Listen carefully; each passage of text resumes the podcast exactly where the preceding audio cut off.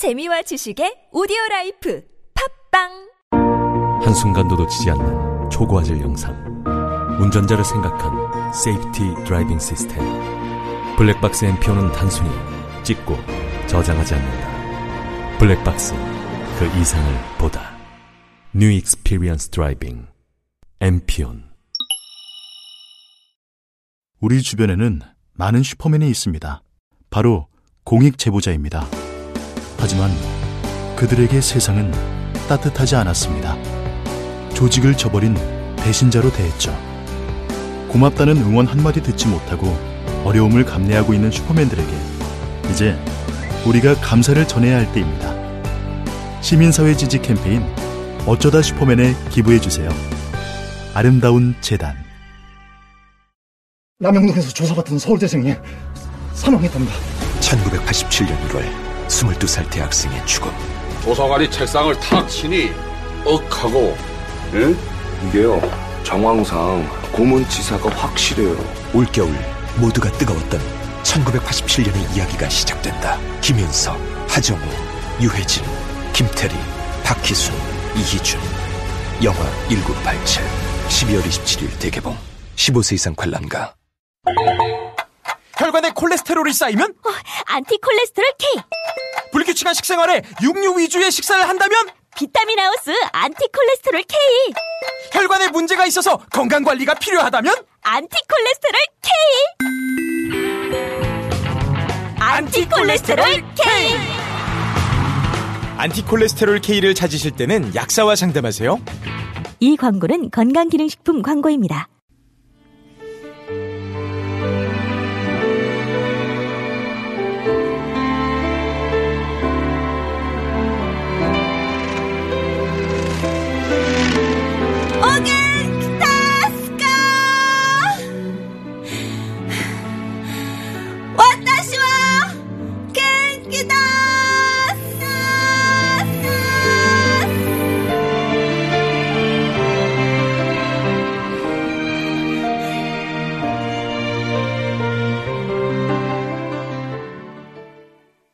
김어준의 뉴스 공장.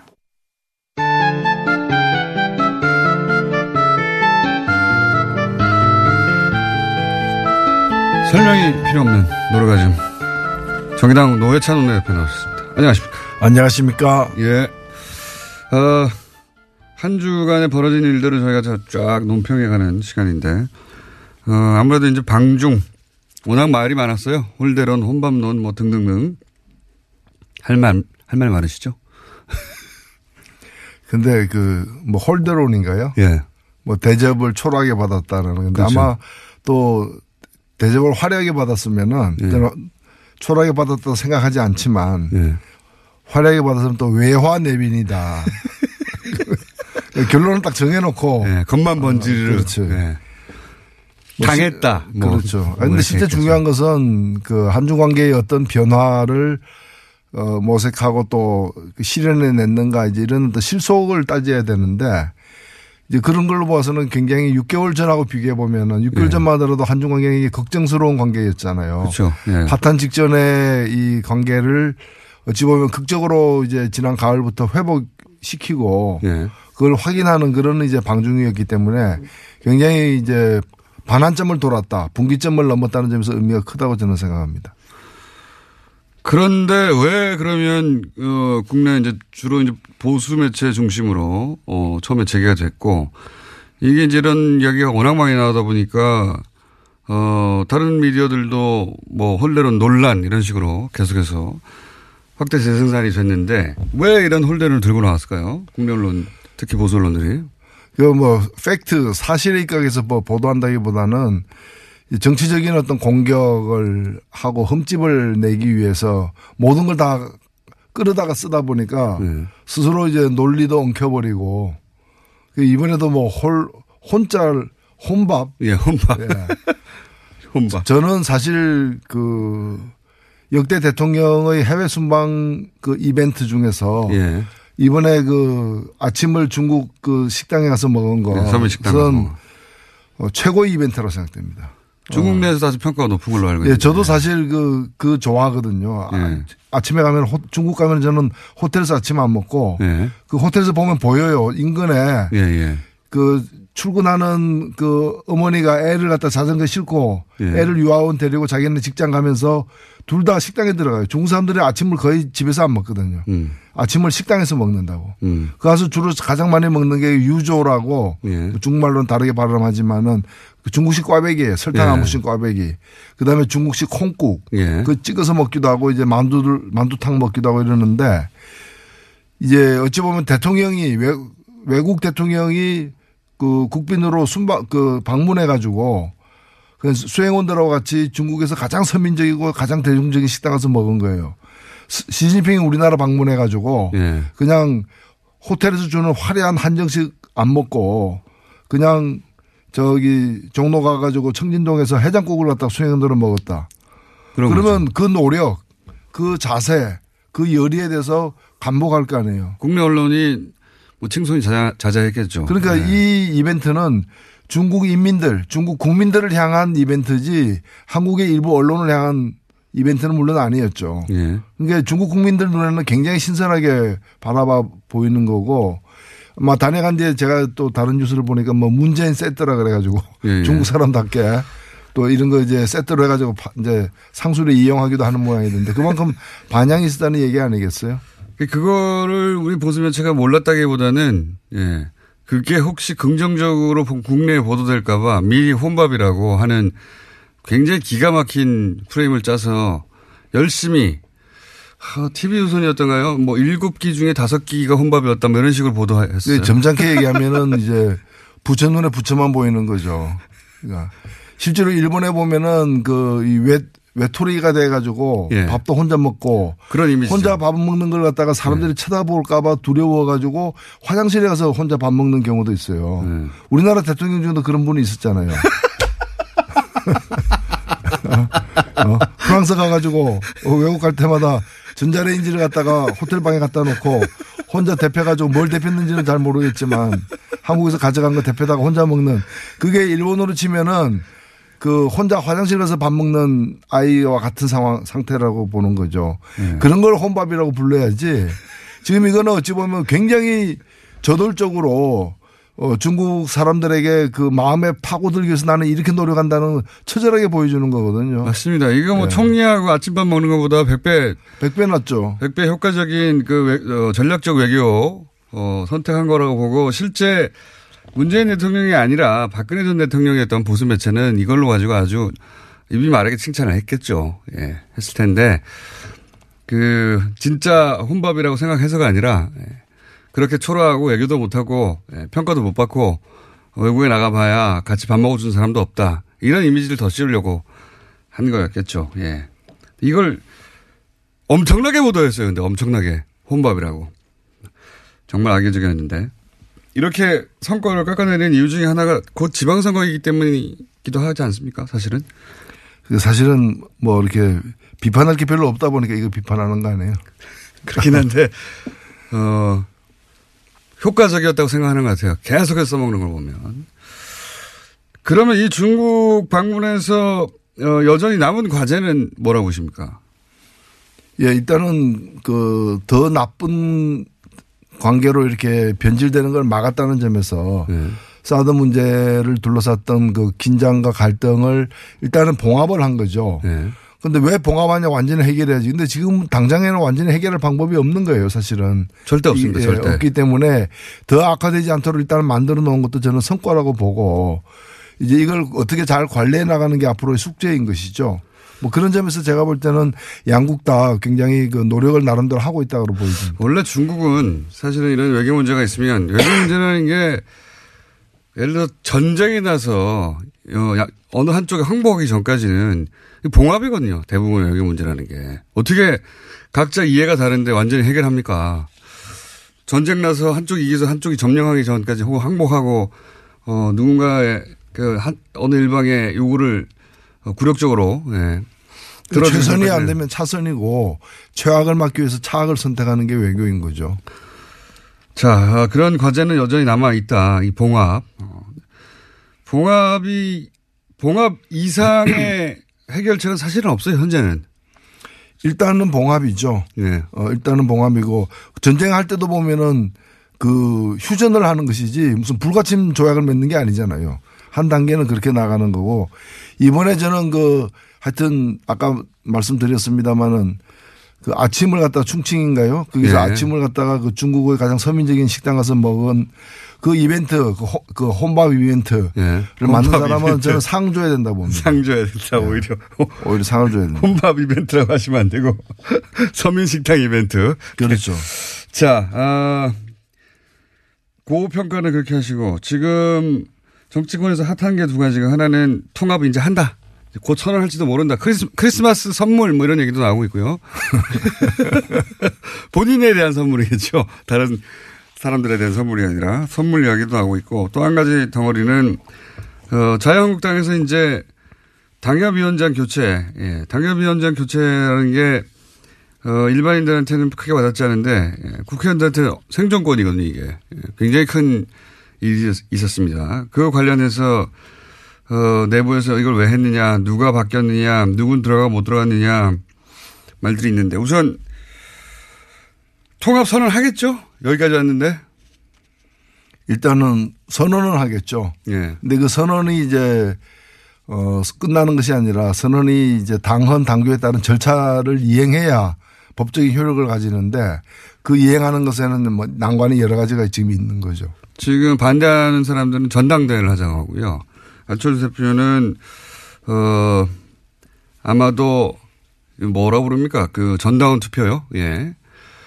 어, 모두 당원인 사람 모두 이제 투표권을 가지고 왜냐하면 호남 지역에서는 그 지지하지 않는 통합을 반대하는 사람이 많지만 다른 지역에 또 어, 여론을 다룰 수 있으니까요. 전당원 투표를 하자고 하는 것 같고, 예. 반대하는 쪽에서는 무슨 소리냐. 당원 당규상 전당대회 해야 되는데, 이러고 있습니다. 그러니까 여기 합의가 안 되면 사실 이혼할 가능성도 상당히 높아져 있습니다. 그렇죠. 뭐 그러니까 바른 정당 입장에서는 그 선거연대까지도 할 수 있다라고는 어떤 가장 약한 어떤 결합으로서 그러면서 이제 가장 세게는 이제 일부에서는 또 이혼하고 와라. 이혼하고 와라. 어. 오히려 그게 더 낫다. 일부를 어, 도려내고 오는 것이 자기들은 더 낫다. 뭐 이렇게 보는 쪽까지도 있는데 일단은 완전한 통합은 그렇게 쉽지는 않을 것 같아요. 양쪽 다. 어, 물론 통합을 하게 이 드라이브를 계속 가서 이제 통합까지 가려고 하면 어, 국민당 내부에 당에 남아 있을 수 없다고 하는 사람들도 있겠죠. 그러니까 산수, 그러니까 지금 각각 소속 의원들의 산술 합으로 통합된 당의 의원들 수가 유지되지는 않을 것 같아요. 적어도. 그렇죠. 예. 지금 39명 중에서 뭐 14명 정도는 완강히 반대하는 분들이니까. 최소한 뭐 열대 명 정도 나가버리면 들어오는 것보다 많아지니까 숫자가 더 줄어들거든요. 숫자가 줄어들음에도 불구하고 이제 하려는 이유가 숫자가 중요하지 않다 지금은. 그렇죠. 예. 예. 그 보수 재편의 그림 속에서 진행되는 게 아닌가. 예. 결국 중도 보수로 규합해 가지고 범보수로 확장하는 예. 그걸 갖다가 이제 대권 전략으로 이제 보는 거죠. 안철수 대표는 그러니까 진보 진영의 유권자들이 어 그쪽에서 지지 기반이 본인이 약하다고 판단한 것 같아요. 그래서 떠나는 겁니다. 지금 사실은. 본인의 정체성을 새롭게 발견한 거죠. 알고 보니 보수였다. 뭐 이래가지고. 예. 자기가 하려고 했던 새 정치는 새 보수 정치였다. 지금. 대미안인가요? 예. 대미안? 자. 방랑 정치죠. 방랑 정치. 어, 자유한국당 사정은 어떻다고 보십니까? 지금 홍준표 대표가 어, 사실은 친홍 체제를 차근차근 구축해 가면서 친박들은 계속 쳐내고 있어요. 예. 예. 거기에 친박을 제압해 가는 데는 어느 정도 성공했습니다. 실제. 그렇죠. 사- 근데 사실 친박 자체가 예. 말이 친박이고 그 뭐 부자망에도 3년 간다 그러는데 그 그래서 당분간 갈 걸로도 이제 보였지만은 실은 이미 그 수장이 예. 지금 뭐 서울 구치소에 있는 것이고 그 나머지들도 거의 뭐 지금 체포 동의안이 뭐 이렇게 제기되거나 또는 네. 뭐 이제 조사를 받아야 될 처지에 놓이거나 다 이런 처지지 않습니까? 사실상 그 어, 괴멸했다고 봐야죠. 표현했다. 네. 그러면 남아있는 양측은 홍준표 대표하고 김무성 전 대표 이 정도 되는 거 아닙니까? 지금 그렇죠. 예. 그게 이제 신주류 세력이라 봐야죠. 근데 홍준표 대표하고 김무성 전 대표가 그렇다고 친박 몰아내고 당권을 장악하는 데까지는 갔지만 둘이 그냥 잘 지내기만 하려지는 않을 거 아닙니까? 예, 거기는 이제, 이제 다음 시즌이죠. 다음 시즌에서 싸울 상대, 상대죠. 이렇게 이번 시즌에는 힘을 합해야 되는 거고 네. 다음 시즌에서는 서로 싸워야 되는 그런 운명적 관계죠. 유여해 최고위원이 이, 이 당협위원장에서 탈락한 거는 어떻게 보십니까? 예, 그건 뭐, 그, 아마 이제 그런 게 일종의 뭐 파퓰리즘은 파퓰리즘이죠.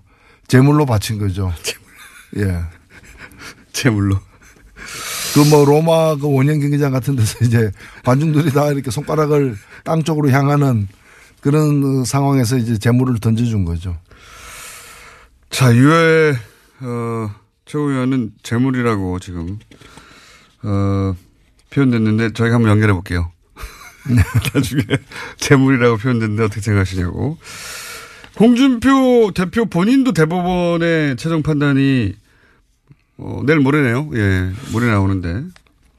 네, 뭐 이번 주에 주요 재판들이 이렇게 대법원에 여러 개가 사실 있습니다. 있는데 그 중에 하나하고 아마 이거는 아무도 예측하기 힘든 지금 그런 상황이 그러니까요. 같습니다. 파기환송되면 파기환송되면 안철수 대표에게 좋은 겁니다. 유승민 대표하고. 그렇죠? 네. 예. 자유한국당이 흔들려서 나중에 어 뭐랄까요 어, 구속력이 약해지면 흡수하려고 하니까요. 떨어져 나오는 분들 좋은 거고 만약에 어 대법원이 이제 무죄를 확정해 버리면 예, 그러면 홍준표 체제가 더 공고히 되겠죠. 근데 뭐, 그, 그럴 파기환송되게 되면은 이 자유한국당이 이제 친박이 되살아나는 게 아니기 때문에 예. 어찌 보면은 바른정당 같은 어떤 자유한국당을 모태로 해가지고 보수를 개혁해 보겠다는 예. 그런 계획을 가진 사람들이 오히려 이게 새로운 기회를 주는 측면도 있죠. 맞습니다. 예, 복당파하고 바른정 이렇게 되면 바른정당이 오히려 자유한국당으로 돌아가야 된다고 생각하는 사람들이 그런 많아요. 분들의 목소리가 높아질 수밖에 없죠. 그렇죠. 예, 그래서 어, 안철수 대표하고는 안철수 대표의 계획도 안 될 수도 있겠네요. 또 예. 바른정당이 저쪽을 더 바라봐서 지난 시간에 또 꼭 얘기했어야 아, 앞으로 꼭 얘기해야 되는 내용 중에 하나가 개헌 문제 있지 않습니까? 네. 선거구 개편제. 좀 어려운 얘기여서 어, 다들 그리고 아직 시간이 좀 남아서 안 하고 있는데 정의당 입장에서 만약에 개헌을 한다면 지금 뭐 자유한국당이 반대하고 있기 때문에 사실 어, 어렵습니다. 어렵긴 어려운데 어, 원래는 자유한국당이 먼저 꺼낸 얘기죠. 개헌은. 예. 먼저 끊은 얘기고요. 그 다음에 이제 개헌 시기가 요즘에 이제 쟁점이 되어버렸는데 지방선거 내년 2018년 지방선거까지 개헌을 완료한다. 예. 즉 지방선거 투표하는 날 개헌 국민투표도 함께 하겠다는 것에 대해서 모든 대선 후보들이 약속을 했고 특히 예.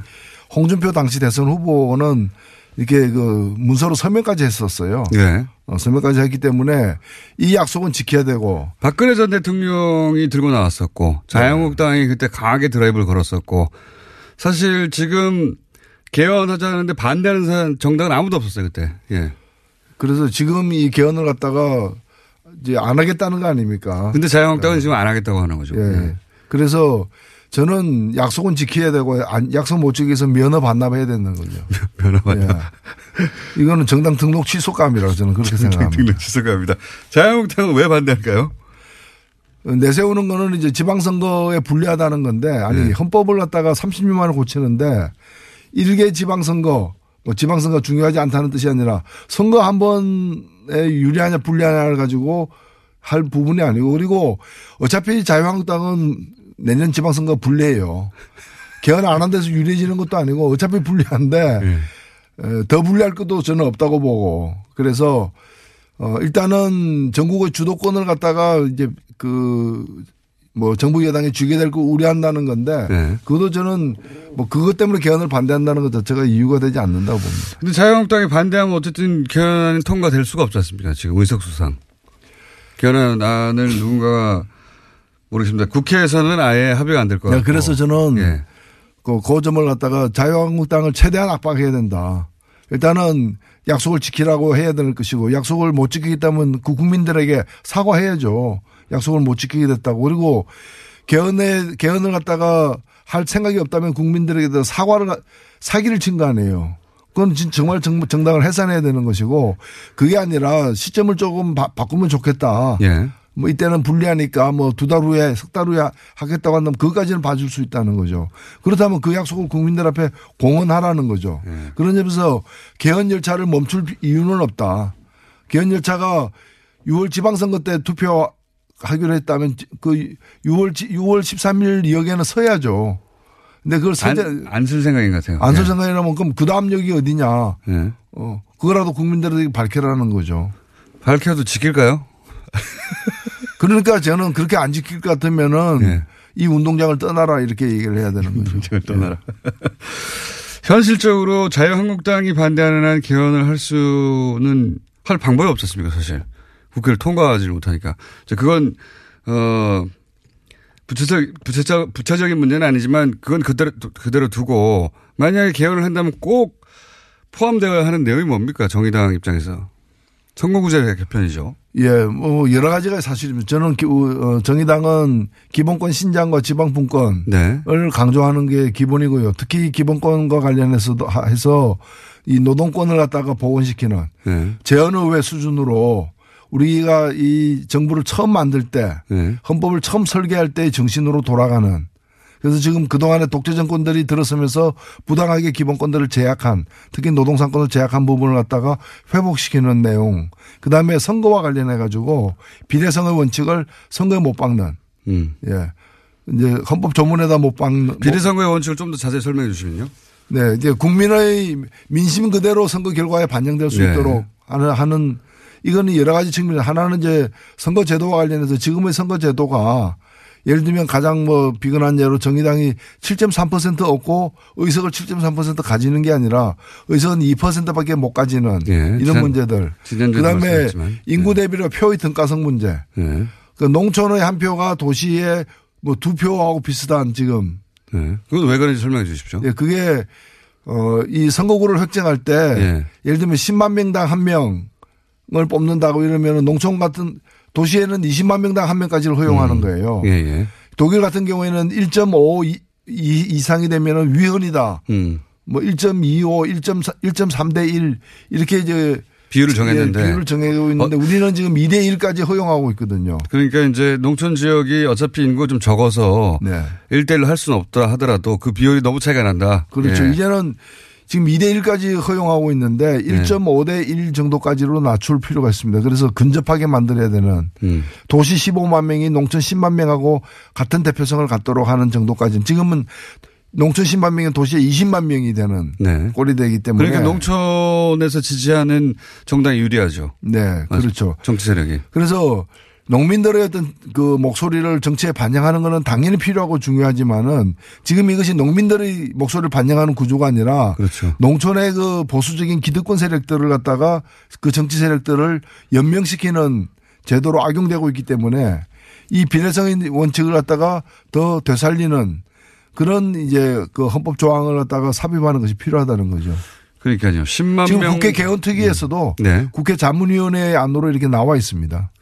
나와 있다. 요는 결국은 어 표를 받은 만큼 국회의원들이 국회에 진출해야 되는 게 맞고 또 하나 도시와 농촌을 비교하자면 농촌인 보수 성향 때문에 이제 보수 정치 세력이 유리하게 지금 짜져 있는 비율을 낮춰야 된다.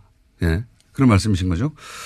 그 두 가지가 그러니까 요 비례성의 원칙은 뭐 명칭은 여러 가지 있습니다. 뭐 독일 정당 명문제부터 시작해서 많은 명칭이 있는데 뭐라고 부르든 간에 그리고 지금 권력구조에 대한 여러 가지 안들이 나와 있지만은 어떤 권력구조가 채택되든 국회의 권한이 다소 지금보다 많아지는 건 사실이거든요. 예. 그렇다면 국회의 권한을 지금처럼 잘못된 선거제도를 가지고 뽑힌 국회의 권한을 더 높이는 것은 더 문제가 있을 수 있기 때문에 국회의원을 민심이 그대로 반영되는 선거제도가 전제된 후에 그 속에서 새로 뽑힌 국회의원들이 권한이 다소 높아지는 거라면 몰라도 현재와 같은 상태에서 국회의 권한이 더 높아지는 것은 바람직하지 않을 수도 있다 저는 그렇게 봅니다. 정의당 입장에서는 이제 내각 책임제도 어 지금 뭐 현재 일당이 될 수 없으니까 내각 책임자도 괜찮다, 좋다 이런 입장이죠. 이론적으로 보면은 내각 네. 책임 내각 책임자가 가장 우수한 제도라는 것은 뭐 이론이 없습니다. 누구나 네. 다 인정하는 거고요. 문제는 타이밍의 문제인데 그것을 지금 우리의 국민들의 요구, 그 다음에 정치 문화, 예. 그 다음에 국회에 대한 어떤 신뢰 정도 여러 가지를 종합했을 때 국회의원의 실력도 넣죠. 그렇죠. 그것이 또 정당 정치의 어떤 발전 정도 이런 것들이 지금 당장의 내각제를 실현할 정도가 되느냐 안 되느냐에 대해서는 다양한 판단이 사실 있는 개인적으로는 건데 어떻게 생각하십니까? 저는 내각제가 훌륭한 제도로 생각하지만은 지금 당장에 예. 국민들의 동의를 얻기에는 여론조사 음. 결과가 나타나는 것처럼 쉽지 않다는 예. 생각을 갖고는 있습니다. 물론 방향은 우리의 내각제 방향이지만 예. 근데 더 위험한 건 뭔가 하면은 소위 분권형 대통령제라는 이름 하에 숨어 있는 이원 집정제. 예. 뭐 대통령 은 외치, 그 다음에. 수상은 내치, 예. 그리고 대통령은 권한을 한 20% 갖고 국회에서 선출된 국무총리는 한 80%의 권한을 갖는 예. 저는 이건 굉장히 위험한 방식이라고 생각들어요. 왜냐하면 지난- 4 천만 명의 국민이 뽑은 사람은 20%의 권한을 갖고 예. 300명의 국회의원이 뽑은 국무총리는 80%의 권한을 갖고 예. 그리고 내치 외치를 어떻게 구분합니까? 개성공단은 내치입니까 외치입니까? 한미 FTA는 내치입니까 외치입니까? 그 뒤에 깔린 의도는 뭐라고 보십니까? 그건 대통령 당선되기 힘든 집단들이 예. 권력을 서로 나눠 먹기 위해서 너는 20%짜리 권한을 갖는 대통령, 우리끼리 모여가지고 우리는 80%의 권한을 갖는 실세형 총리. 예. 이렇게 해서 그래서 자기들 모이는 그 약속 장소를 제3지대라고 붙이고 제3지대에서 모입시다. 뭐 이렇게 해가지고 모여가지고 뭔가를 그래서 새로 뽑히는 대통령은 임기를 갖다가 5년이 아니라 줄이겠다. 예. 줄인 다음에 이 개정된 헌법을 가지고서 이제 분권형 대통령제를 실시하겠다는 것이 지난 대선에서 그렇죠. 일부 당선 가능성 없는 연합의 예. 어떤 그런 과제였죠. 뭐 자기들이. 이거 단독으로 단성이 안 되니까 힘을 모아서 예, 그거 힘을 모으니까 이해가 달라지니까 어떻게 나눌 것인가 하는 가운데 그런 아이디어가 나온 거죠. 예. 그래서 저는 정리를 해야 된다고 봅니다. 이 대통령의 권한이 과도하게 헌법상에 많이 있다면은 그걸 국민이나 국회로 이렇게 또는 지방정부로 넘기는 예. 그런 권력을 갖다가 좀 이렇게 조정하는 것은 필요하다고 봐요. 그러나 그것의 대안으로 분권형 그것의 대안으로 이원 집정부제 예. 이런 걸 대안으로 내놓는 것은 굉장히 위험천만한 발상이다. 나눠 먹으려고 하는 사람들이 만들어낸 발상. 국민을 위한 개헌이 돼야 되는데 일부 정치인을 위한 개헌이 되도록 내버려둬서는 안 된다 저는 봅니다. 아, 오늘 좀 심각한 얘기를 했습니다. 네. 어, 근데 이 개헌 이야기는 아직은 시기가 이르다 싶기도 하면서도 한편으로는 이제 시간도 없어요, 별로. 이제는 해야 됩니다. 그리고 네. 국민들에게 해온 약속이고 예. 마지막 개헌한 지 30년이 됐습니다.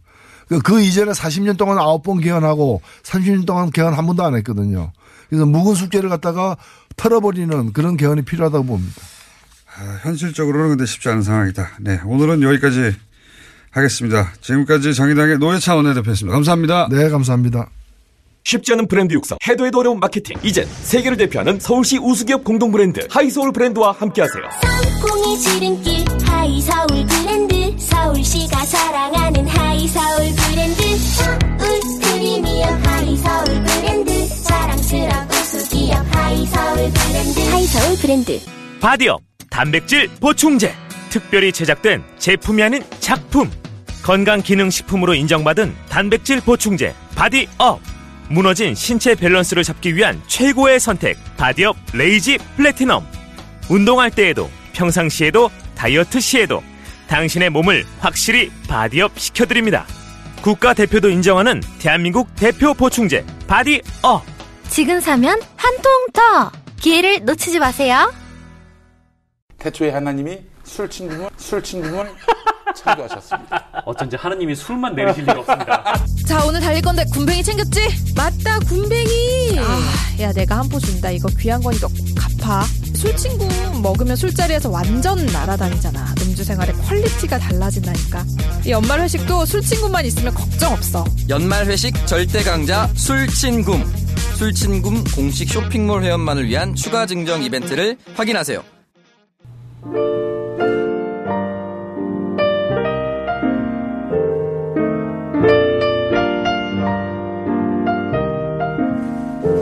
불친절한 AS. 오늘은 동아대 우수근 교수님 반응이 아주 많습니다. 네. 어, 고정 요청도 많고요. 코너명 제목도 막 보내시네. 우르가즘, 가스 운명수 이런 것도 있고요. 예. 개그는 우수군, 아 이수군, 중국은 우수군. 그런 반응도 있고 이런 반응도 있습니다. 왜 듣는 내가 숨이 찰까? 교수님 다 공감이 가는데 다만 볼륨을 낮춰주세요. 네, 이런 반응도 있고요. 어, 아무래도 우수근 교수님 조만간 다시 모셔야 될 것 같습니다. 그리고 플란다스의 개가 130억을 돌파했습니다. 야 저희가 이 아이디어를 처음 얘기할 때만 하더라도, 예, 130억 적은 돈이 아니다. 뭐 이렇게 했었는데, 100 몇십억이. 순식간에 한 달도 안 돼가지고, 전례가 없는 일입니다. 130억. 예, 이제 곧 목표액을 다 채우겠네요. 예. 언제 차겠나 싶었는데 한 달도 안 돼서 여기까지 왔습니다. 그리고, 어, 하와이 대신에 일본에 보내달라고 오켄키 다스카 하는 줄 알았더니 가만히 들어보니까 오켄키 다스카네요. 다스카가 아니라 예 그렇습니다. 다스카입니다. 이제 아셨군요. 불친절한 S는 여기까지 하겠습니다.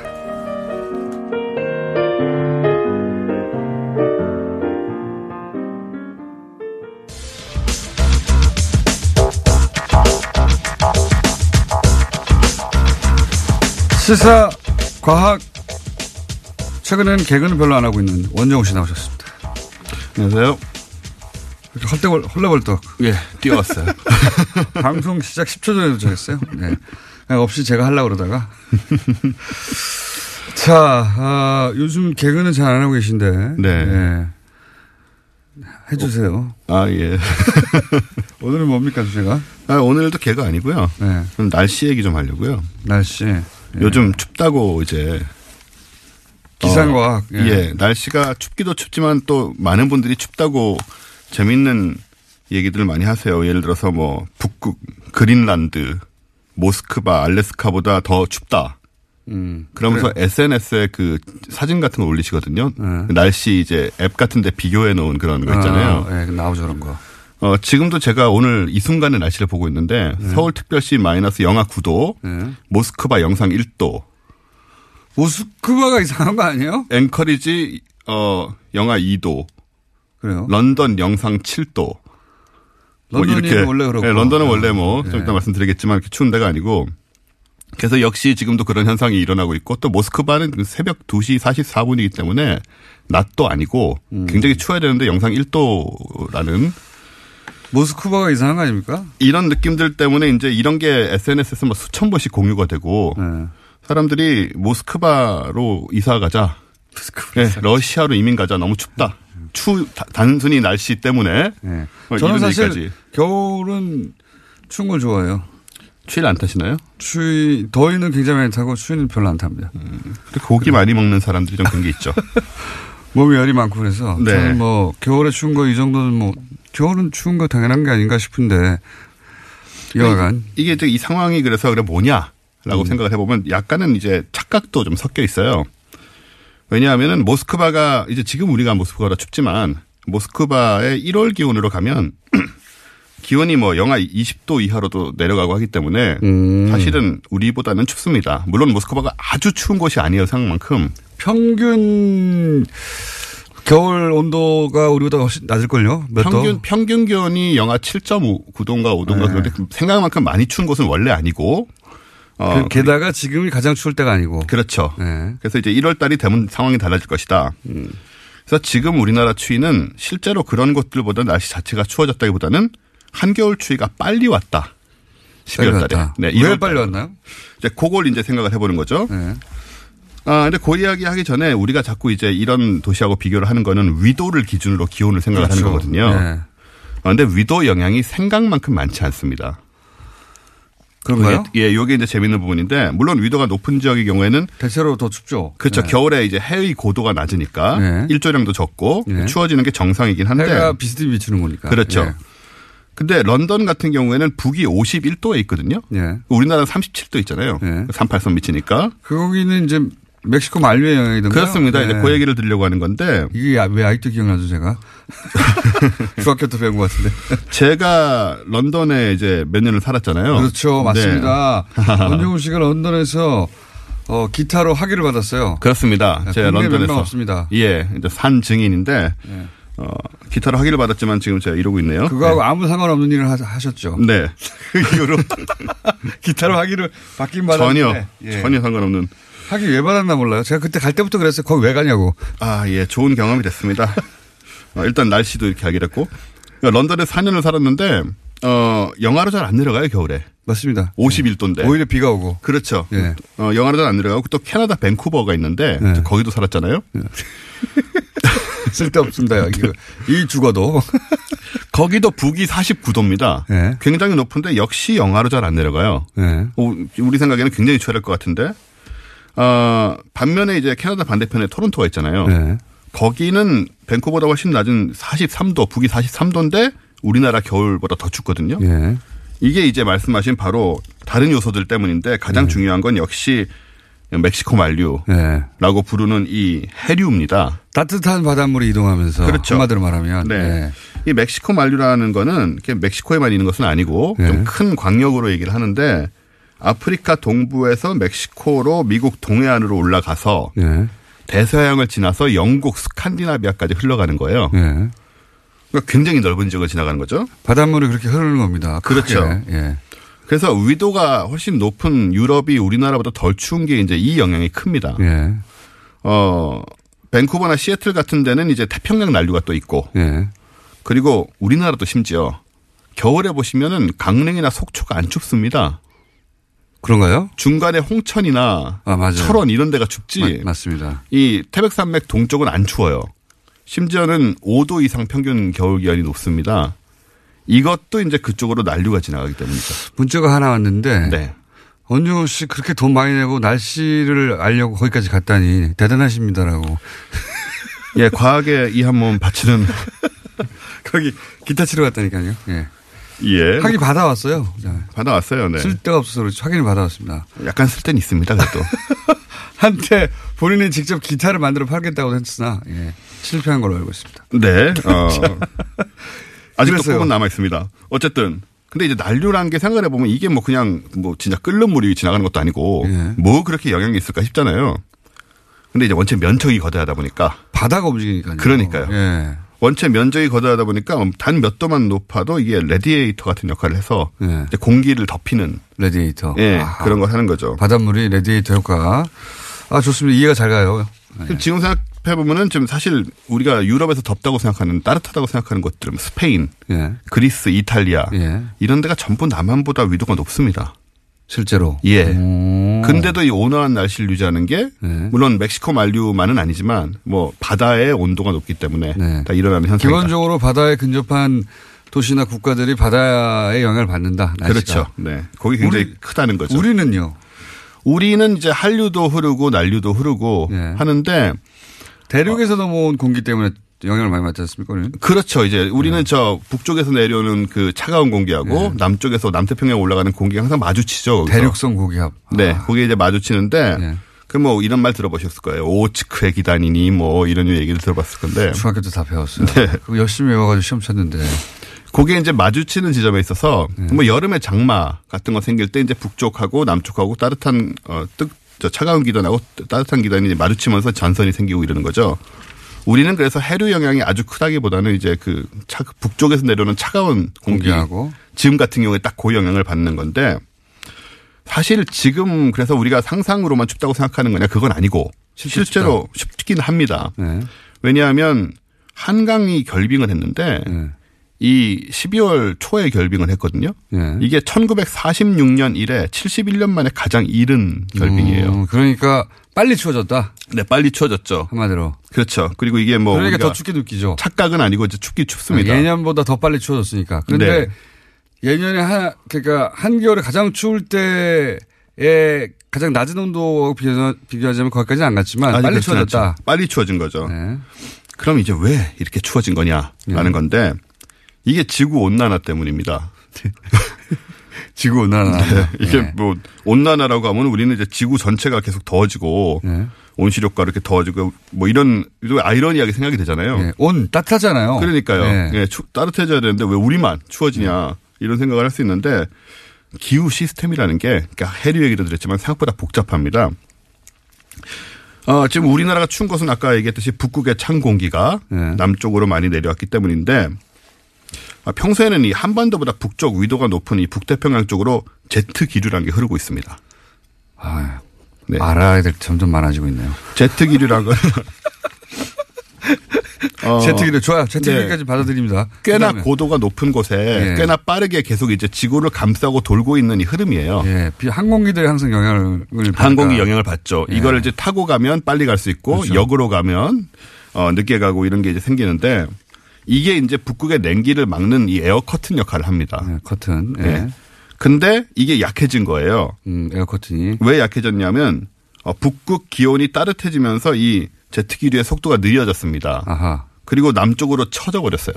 아하. 원래 이렇게 뭐라 그래야 되죠? 타이트하게 돌아야 되는데 북- 그러니까 북쪽에서 뺑뺑뺑뺑 돌아야 되는데 네네. 얘가 뜨뜻해져가지고 밑으로 내려왔다. 그렇죠. 이게 예. 그럼 고무줄 늘어나듯이 그 따뜻하게 속도도 느려지고 아래로 내려왔다. 그렇습니다. 쳐져버린 겁니다. 그래서 이제 북극에 있는 모여 있는 차가운 공기를 얘가 막지 못하고 밀려나면서 네. 아하. 그 북극 공기가 진짜로 지금 한반도까지 내려와 버린 거예요. 아. 영하 3, 40도씩 아하. 되는. 네. 지금 그러니까 온난화 때문에 왜 추워졌느냐? 요거 외우면 딱 좋겠습니다. 네. 제트 가 있어 제트가. 제트 기류. 예. 일단 외우기 뭐 쉽게. 뜨라고 하지 마시고 제트 기류가 있는데 걔가 북극에서 뺑뺑 돌아야 되는데 네. 따뜻해지니까 밑으로 내려와서 북극의 찬 헐렁해졌다. 헐렁해져가지고 네. 북극의 찬 기온이 같이 따라 내려온 거죠. 같이 내려와 버린 거죠. 밀고. 내려와 버린 거죠. 예. 그래서 이제 우리도 거기 영향을 받아가지고 지금. 예, 지금 빨리 추워졌다. 겁니다. 네. 제트 기류. 예. 지금 우리 추운 거는 이제 북극 실제로 북극 기후가 내려온 거. 북극에서 온 기온이군요, 이게. 예. 아. 그래서 이제 북극의 찬 바람을 우리가 막고 있는 겁니다. 거네요? 그건 아닌 것 같아요. 네, 뭐 그런 식으로 되는 건 아닌 것 같고. 예. 그래서 이 현상에 주목해 보자면 한반도는 앞으로 점점 더 추워지는 겁니까? 그건 아직 모릅니다. 여름에는 우기가 그 뭡니까 비가 내리는 패턴이 변했잖아요. 변했죠. 예. 지금은 마치 정글에서 스콜이라고 하죠. 네. 갑자기 집중폭우 내리듯이 예. 확 내리고 멈추고 이런 이렇게 변해버렸는데 그런 이제 온난화로 인해서 사실 뭐 기후 균형이 깨지는 게 문제나 이게 뭐 훅 따뜻해지는 게 중요한 게 아니고 앞으로 굉장히 여러 가지로 기후가 불안정할 우리나라뿐만 아니고 전 세계적으로 불안정할 가능성이 크고요. 어 그래서 이제 이런 상황도 그 중에 하나인 것이고. 근데 이제 이런 생각은 해봐야죠. 그러니까 계속 이렇게 추워지는 거냐 올해 그건 아직 모릅니다. 예, 뭐 일개와 그렇잖아요. 뭐 아무 도움도 안 되는 얘기를 모른다는. 추운 날씨가 빨리 오긴 했는데 빨리는 그래서 왔는데 예, 점점 더 추워지거나 계속 추워지는지는 좀 두고 봐야 되는 거니까. 이렇게 했다가 따뜻해질지도 모르고. 예, 그러니까 뭐 모스크바, 알래스카 이런 데 너무 그 동경하지 마시고 네. 일단은 우리나라에서 한번 날씨를 지켜보는 게 좀 필요합니다. 날씨를 지켜보 이민 가기엔 이르다. 그럼 날씨를 지켜볼 수밖에 없죠. 어떻게 합니까? 네. 그러니까 북극에서. 공기가 밀고 내려오는 그럼 제트기류도 아니고 우리가 어떻게 막아요. 예. 그러니까요. 하나만한 이야기를 오늘 네, 그렇습니다. 했습니다. 앞으로 날씨를 알수 없다. 그러나 지금까지 벌어진 것은 온난화의 영향이다. 네, 그렇게 봅니다. 온난화라는 게 따뜻해지는 게 아니다. 예. 네. 이 지금 우리가 익숙해 왔던 그 어, 기, 기후의 패턴 그렇죠. 바꾸고, 바꾸고 있는 거예요. 예. 네. 그래서, 그래서, 이제 지역에 따라서는 재앙에 가까운 상황이 벌어질 수도 있고. 갑자기 비가 안 내려오는 거- 안 내리는 곳에 폭우가 내릴 수도 있고요. 네네. 이렇게 갑자기 빨리 추워질 수도 있는. 예. 그러나. 앞으로는 알 수 없다는 알 수 없습니다. 하나만한 얘기였습니다. 자, 네. 원정우 씨였습니다. 감사합니다. 감사합니다. 내일 뵙겠습니다. 안녕.